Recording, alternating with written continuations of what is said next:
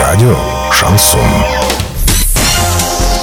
С новостями к этому часу Александра Белова. Здравствуйте. Спонсор выпуска — магазин «Строительный бум». Низкие цены всегда.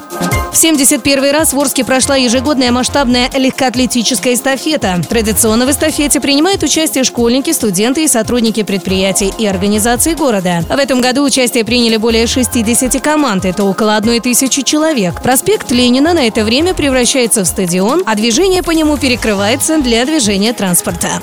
Ученые обнаружили в хлебе опасную добавку – пропионат, который добавляется при выпечке, чтобы предотвратить образование плесени. Это вещество может спровоцировать чрезмерную выработку таких гормонов, как глюкагон и норадреналин, которые связаны с риском диабета и ожирения. Люди, употребляющие хлеб с такой добавкой, рискуют получить лишний вес и инсулинорезистентность.